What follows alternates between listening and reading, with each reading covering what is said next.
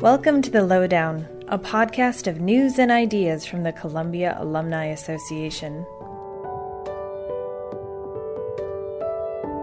As climate continues to dominate the national conversation, Columbia's Lamont Doherty Earth Observatory is a powerful player in the fight to conserve our planet. If you haven't heard of Lamont Doherty, Dr. Arthur Lerner Lam, the deputy director there, is about to change that. Arthur recently sat down with the Lowdown to talk about Lamont's history, the role it's playing in discussions and research around extreme weather and climate change, and why now is a vital time to be talking about it. Here's Arthur. So, we've been here since 49. Uh, we grew up in the uh, post war age of oceanographic exploration. Um, the observatory in our name is a real expression of our dedication to the collection of data and information about the planet. And as we developed our resources and developed our um, research themes, we began to also get into analytical work in the laboratories as well as theoretical work, basically uh, computational earth science. So, those are the three pillars at the moment observation, analysis, and modeling. Together, uh, those reflect a new age in earth science exploration that allows us to get into a predictive mode about what's happening to the planet, whether it be uh, anticipating earthquakes or whether it be forecasting the weather and the effects of climate on the weather, for example. And that's the topic that we can talk about today. One of the uh, things that makes this a particularly good time for us to be involved in a university campaign or in uh, speaking about earth science, is that the notion of human interference or human activities affecting the evolution of the planet itself is becoming more entrenched not only uh, within the population and not only among environmentalists, uh, but within governments and the private sector as well. So, in many ways, we would characterize the present time as sort of a pivot point in our understanding of how human activity and the evolution of the planet are intertwined. We are talking about a new age in geology called the Anthropocene. Um, this is actually an official term. It's going to be voted on by the global collection of geologists this coming summer, so it'll enter the lexicon, the technical lexicon but it's also becoming embedded in the public imagination of what's happening. You know, the notion again that we are in a geological age that is new because of human activity. Um, and future geologists, when they look back um, onto this era, will find a layer in the sediments that is uh, basically reflective of what's been happening in the 20th and 21st centuries and, and thereafter. Now, one of the interesting topics that has come about somewhat philosophically lately is that what we are doing now has essentially crystallized what the Earth is going to do for the next 10,000 years. In other words, the Anthropocene is in fact a geological era, and we are not simply talking about geological changes on, on the scale of human lifetimes and human, and human activity but on the scale of humanity. And in some sense, it's almost destiny in that sense. Uh, and in fact, there is in the blogosphere, in our understanding of how the climate system is evolving, all of that is pointing to the fact that climate change is here to stay, that humanity is going to have to slow it down, of course, but deal with it as a matter of humanity's destiny. And that is a profound philosophical shift in the way in which we think we ought to be thinking about environmentalism uh, and about uh, the future of the planet. This is reflected somewhat in some of the shorter term discussions being had at the policy levels and the economic levels. Uh, for example, at the recent meeting in Paris, we saw, of course, sort of uh, political uh, level or national level agreements on what needed to be done. Whether that's implemented is another matter, but there's certainly national level agreements at the, nat- at the level of national governments and international government associations like the UN. But the real pivot point, again, I use that term frequently, um, is that the private sector was very much involved. This is the realization that in order to be a good company, you have to take into account this matter of destiny. And Of course, companies think of their own destinies on different terms and different time scales. But good management, uh, good private sector performance is going to be judged in terms of the impact and the relation to environmental stress and, environment, and other environmental considerations. So we find this to be sort of the perfect time for us to be dealing with environmental science as a major effort in human uh, scientific research.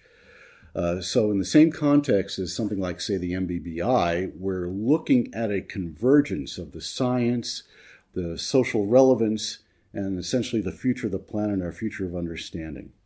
Now, I, I can also talk about the way in which the science itself is at a pivot point. The fact that we've got new observational technologies ranging from satellites to new ways of observing the oceans and the atmospheres, uh, new instruments, big data issues associated with how all of this information gets processed. Uh, new laboratory me- measurements. Columbia is a world leader in our laboratory facilities. And, and there are issues with that, of course, but we can claim to have, for example, the cleanest clean lab. We're measuring atmospheric chemistry at sort of the atomic level, basically and also computational modeling. The need to develop predictive models that can forecast where we're going in terms of human impact on the climate, as well as other Earth processes. This used to be called Earth System Science, but it's it's more than that right now. We're talking about Earth destiny in many ways, and being able to bring the three legs together: observation, analysis, and modeling together at this time with the capabilities that Columbia possesses is an extraordinary moment in the history of the science, an extraordinary pointer toward what we expect to achieve in the very near future in terms of understanding what the planet is doing and the human relationship to it. In this introductory sense, I'll remark that the Earth Institute is an incredible component of this because it helps us conceptualize and provide perspective on why all of this matters to people on the ground, uh, to individuals, to groups of individuals, to governments, to societies. And here we take advantage of the enormous depth and breadth that Columbia has in the social sciences and the humanities, not to mention the professional schools, to understand rather explicitly, uh, drawing a line between the planetary changes and human social changes and how humanity might react to that. So the time is right for science. The time is right for conceptualizing this as a major Columbia initiative. And the time is right for us to truly understand the evolution of Earth and humanity jointly in many ways. In 2014, the time was definitely right to launch a new initiative on climate and extreme weather at Lamont. With major weather events like Superstorm Sandy occurring more and more frequently, initiatives like this allow researchers to study how extreme weather risks change and what we need to do to mitigate these risks. In the discussion ahead, Arthur explains what the Columbia Initiative is, how it came into being, and why it's so important now. When we look at what's happening in the planet, the planet is dynamic. Okay, so things happen. And uh, you, you've got earthquakes, you've got storms, you basically have weather, as it turns out. And there's always been this sort of lexical distinction between weather and climate. The notion is that uh, weather is what you get, climate is what you would expect. But, you know, we're trying to understand the relationship between the two. Now, on top of that, even though things happen all the time, yesterday was a good example. It was pretty rainy, and there were tornadoes in Florida, as it turns out even though weather is happening all the time, there are specific events, which we call extreme events. These are high impact, low probability events that occur so infrequently that they essentially exceed the capacity of society to respond.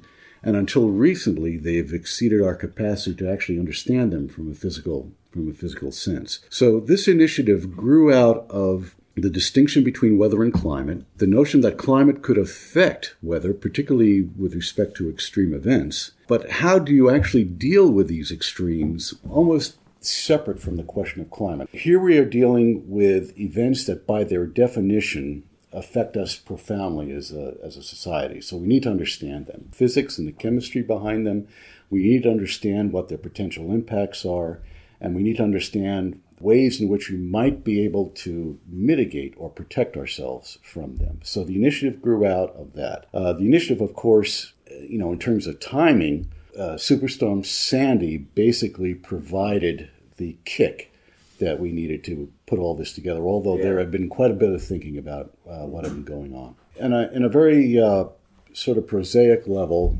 when we say weather is what you get, uh, what that basically means is that many of us have been through enough weather cycles, the seasons, the storms, to understand that there's a certain probability behind something happening. So when we hear a weather report in the morning that it's a 40% chance of rain, we sort of intuitively understand what that is. The problem with an extreme event is that it breaks that intuition. It breaks the link between our individual intuition and what actually is happening. And when we break that intuition, what do we need to rely on? Well, we need to rely on science, we need to rely on engineering, and we need to rely on an understanding of how we're going to respond in many ways. Now, in the US, we're fortunate because we have a national apparatus for observing such things as hurricanes. We have uh, an extremely robust base of first responders uh, we have infrastructure that, in many ways, is resilient, but as Sandy pointed out, it's not resilient enough. We, we've understood that, uh, that Sandy essentially broke that intuitive link between what we understand weather to be and what actually happens. And so that gave a kick to the impetus to bring together engineering, to bring together the basic science of severe storms in particular, and to bring together the legal frameworks, the medical frameworks, and the philosophical frameworks of how do you deal with this all, all together. One particular aspect of the initiative is to develop um, a way to understand the risk from extreme events. And again, in terms of lexical definitions, we differentiate between risk and hazard. An event okay. is a hazard, a risk is what happens because of the hazard. So we want to know about financial risks. We want to know about structural risks. We want to know about flooding risks. Um, we want to make risk maps that will help us plan for the future. And again, there's there are specific outputs that can come out of the basic research that Columbia does in order to provide that. So the initiative got started under that perspective. Sandy was the kick, but the notion was that these extreme events are really something special. Now, as it turns out, there continues to be a debate about what's happening uh, in terms of the climate effect on, on extreme weather. And the best way to summarize that, and I can do this on a technical basis as well, is that we expect a, even though these extreme events are high impact, low probability. By low probability, we mean that we don't understand the probability distribution at all, frankly. So there has to be some predictive elements to it as well. But trying to look over, say, a season or a decade, say, of hurricane occurrence, we can begin to uh, assess the effect of climate change on those scales. So, what we are finding is that global warming, the effects of climate, the effects on the ocean and the atmosphere are changing over, say, a decade. The probabilities of occurrence of severe storms in some way. So they're, they're changing our notion of probability in some ways. So it doesn't allow us to predict a specific event or a specific set of events, but it does say over the next 10 years, say, we expect to see less frequent storms, but the storms that do occur will be more severe. So it, it allows us to say something about volatility mm-hmm. in the weather in many ways. So, one of the things that uh, Adam Sobel in particular has been able to do, which we have not been able to do uh, in the past, has been to engage the insurance companies. And this is another example of where the private sector has recognized the importance of basic research. Now, the insurance companies and the reinsurance companies, the companies that insure the insurance companies, in particular, have extraordinarily strong back office operations in science and research. They have models uh, that are proprietary. Uh, in particular, they have models that predict the risks to their book, basically what they insure, and that's basically property. So every insurance company has a book of, of property that they're insuring. That is a risk that they have to look at. And so they understand or they try to model uh, the potential for that risk to be realized after a particular event. What they found after Sandy is that those models were deficient. So they came to Adam who is you know one of the world's leading experts on the formation of severe storms for his modeling capability and his understanding and in fact they are helping on a project basis to develop better models of severe storm propagation severe storm probability so this is a particular link between the research that we do and the ability to predict risk. And if you can predict risk, you can manage risk. If you can manage risk, you can pay for it if you're an insurance company. So the initiative is off to a strong start in that respect. And it, it is demonstrating through Columbia's resources in engineering, in the basic research being done at Lamont, and in its affiliation with the business school, with the law school, to be a convening power, convening authority, so that the private sector in particular can understand the more globalized risk profile. And by global, I just don't mean geographical, but global with respect to the responsibilities that the private sector has in terms of understanding all risk. And this could also affect policy, it could affect the future of infrastructure planning. And we're already seeing, for example, the very largest engineering companies who make their money off of rebuilding or yeah. contracts for building resiliency becoming interested in this effort as well for a particular reason. But how does this affect people in their day to day lives? What should people expect from the weather? And how is that expectation going to change the way people make important life decisions, like working with an insurance company or buying a home? What changes will people start to see, and what can they do about it? When you look at what's happening um, on the insurance level, we saw FEMA beginning to develop uh, new flood maps, for example, uh, and New York City in particular looking at new evacuation zones. All of this has the effect of essentially raising the cost for living near the shore, whether it be through your insurance premium cost or through uh, changes in the building codes that require you to rebuild at a higher level. We've learned of people on the Jersey Shore for example, that have had to elevate their homes by 10 or 15 feet as a consequence of new building codes that were put in place after after Sandy. Okay that's an additional cost. So, very specifically, you can yeah. draw the line between what we're doing and costs in some way.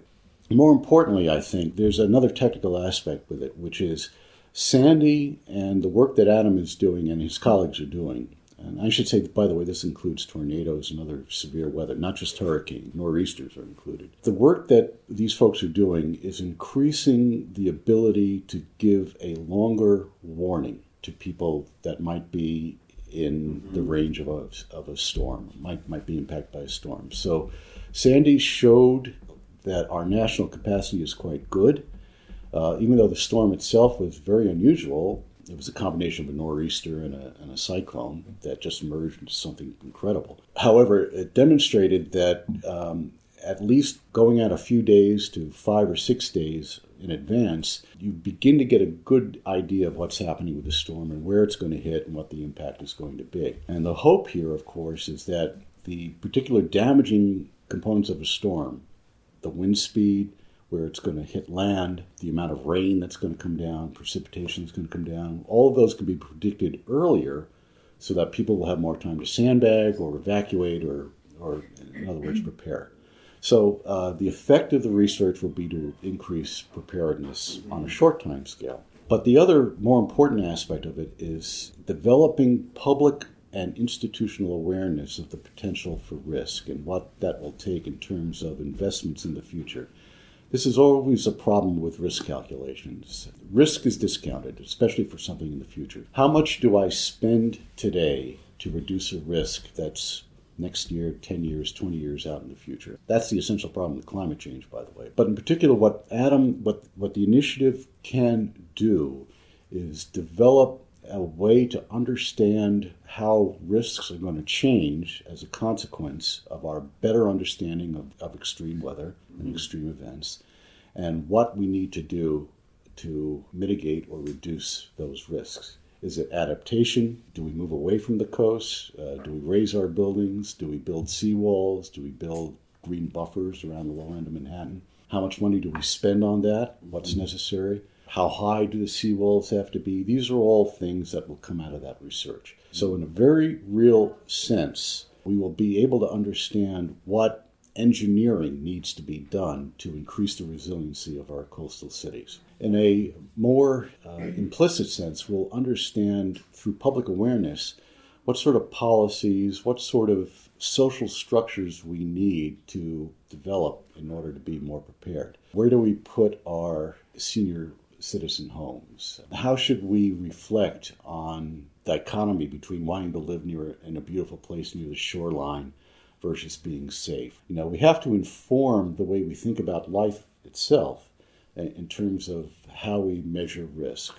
So the essential question really that crosses engineering bounds, scientific bounds, but also social science bounds is what's an acceptable level of risk to be able to live the lives that we want to live. That acceptable level of risk, understanding what acceptable means, requires understanding in a very quantitative way as well as a qualitative way what that risk actually encompasses. So that can apply to the individual level uh, in terms of awareness. We hope that it'll, it'll apply. It'll apply to the way in which we vote in terms of things that must be done and, and the political apparatus that will implement things that we need that the public thinks might be done.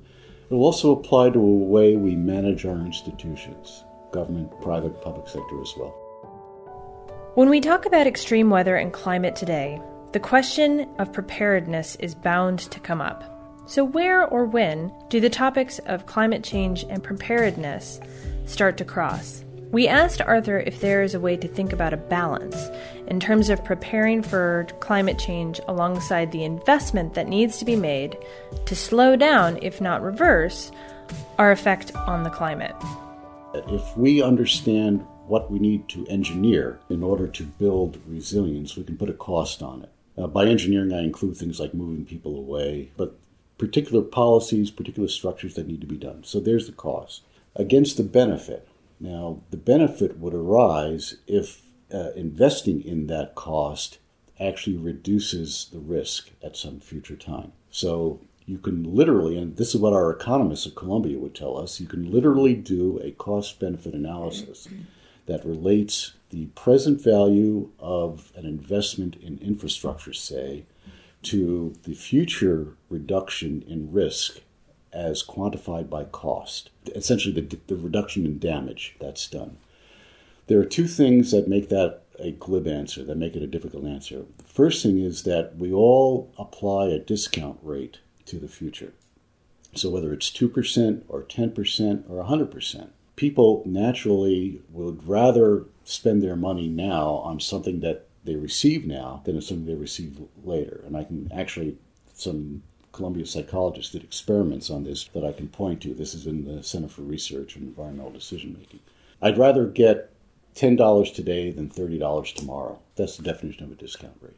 The second thing is how do you value life safety?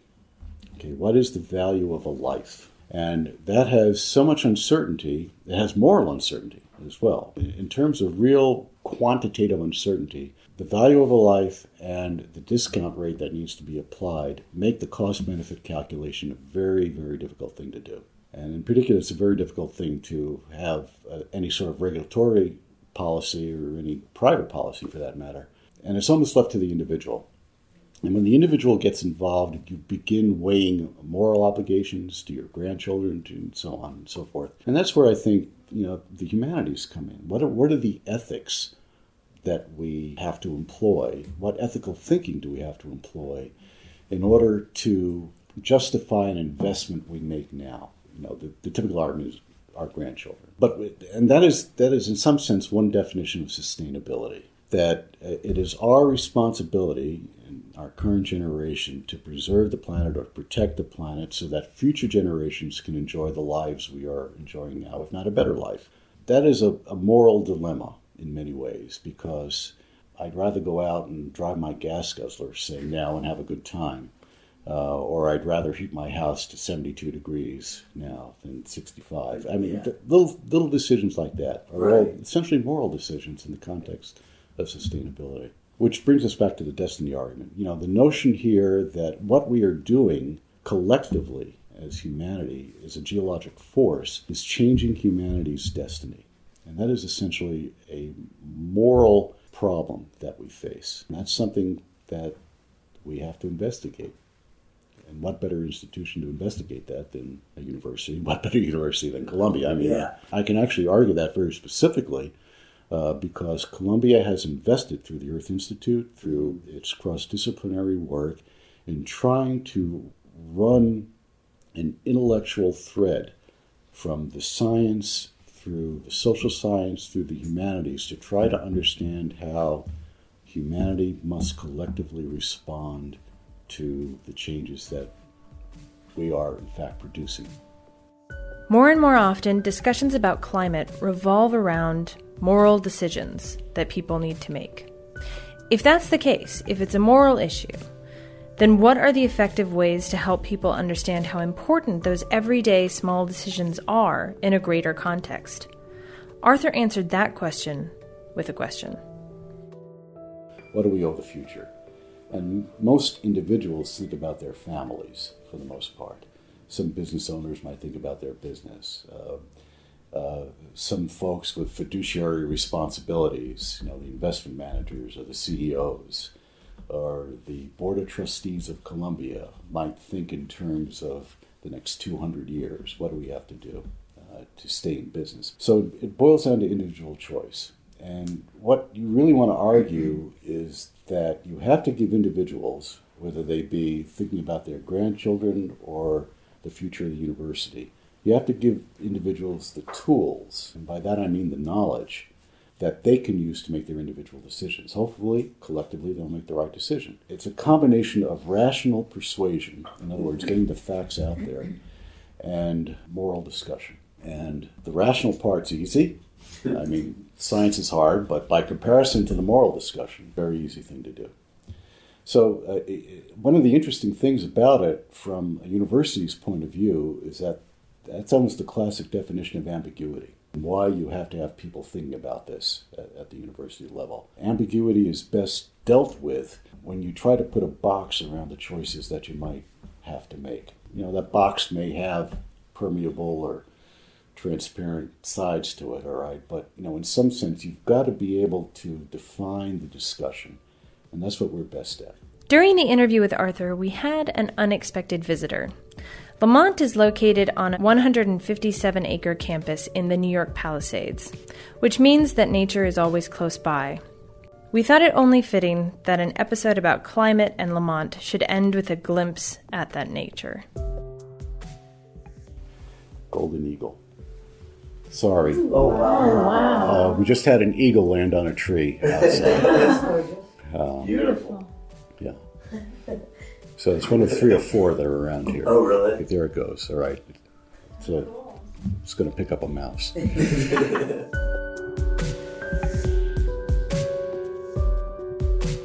This podcast was produced by the Columbia Alumni Association. Columbia University is a mecca of great ideas in one of the world's greatest cities, and with more than 320,000 Columbia alumni who are leaders in every field imaginable and spread across the world, the Columbia Alumni Association brings you the latest musings, updates, and insights from Columbia University. Learn more about the Columbia Alumni Association at alumni.columbia.edu. And to get even more news and ideas from Columbia, check out thelowdown.alumni.columbia.edu.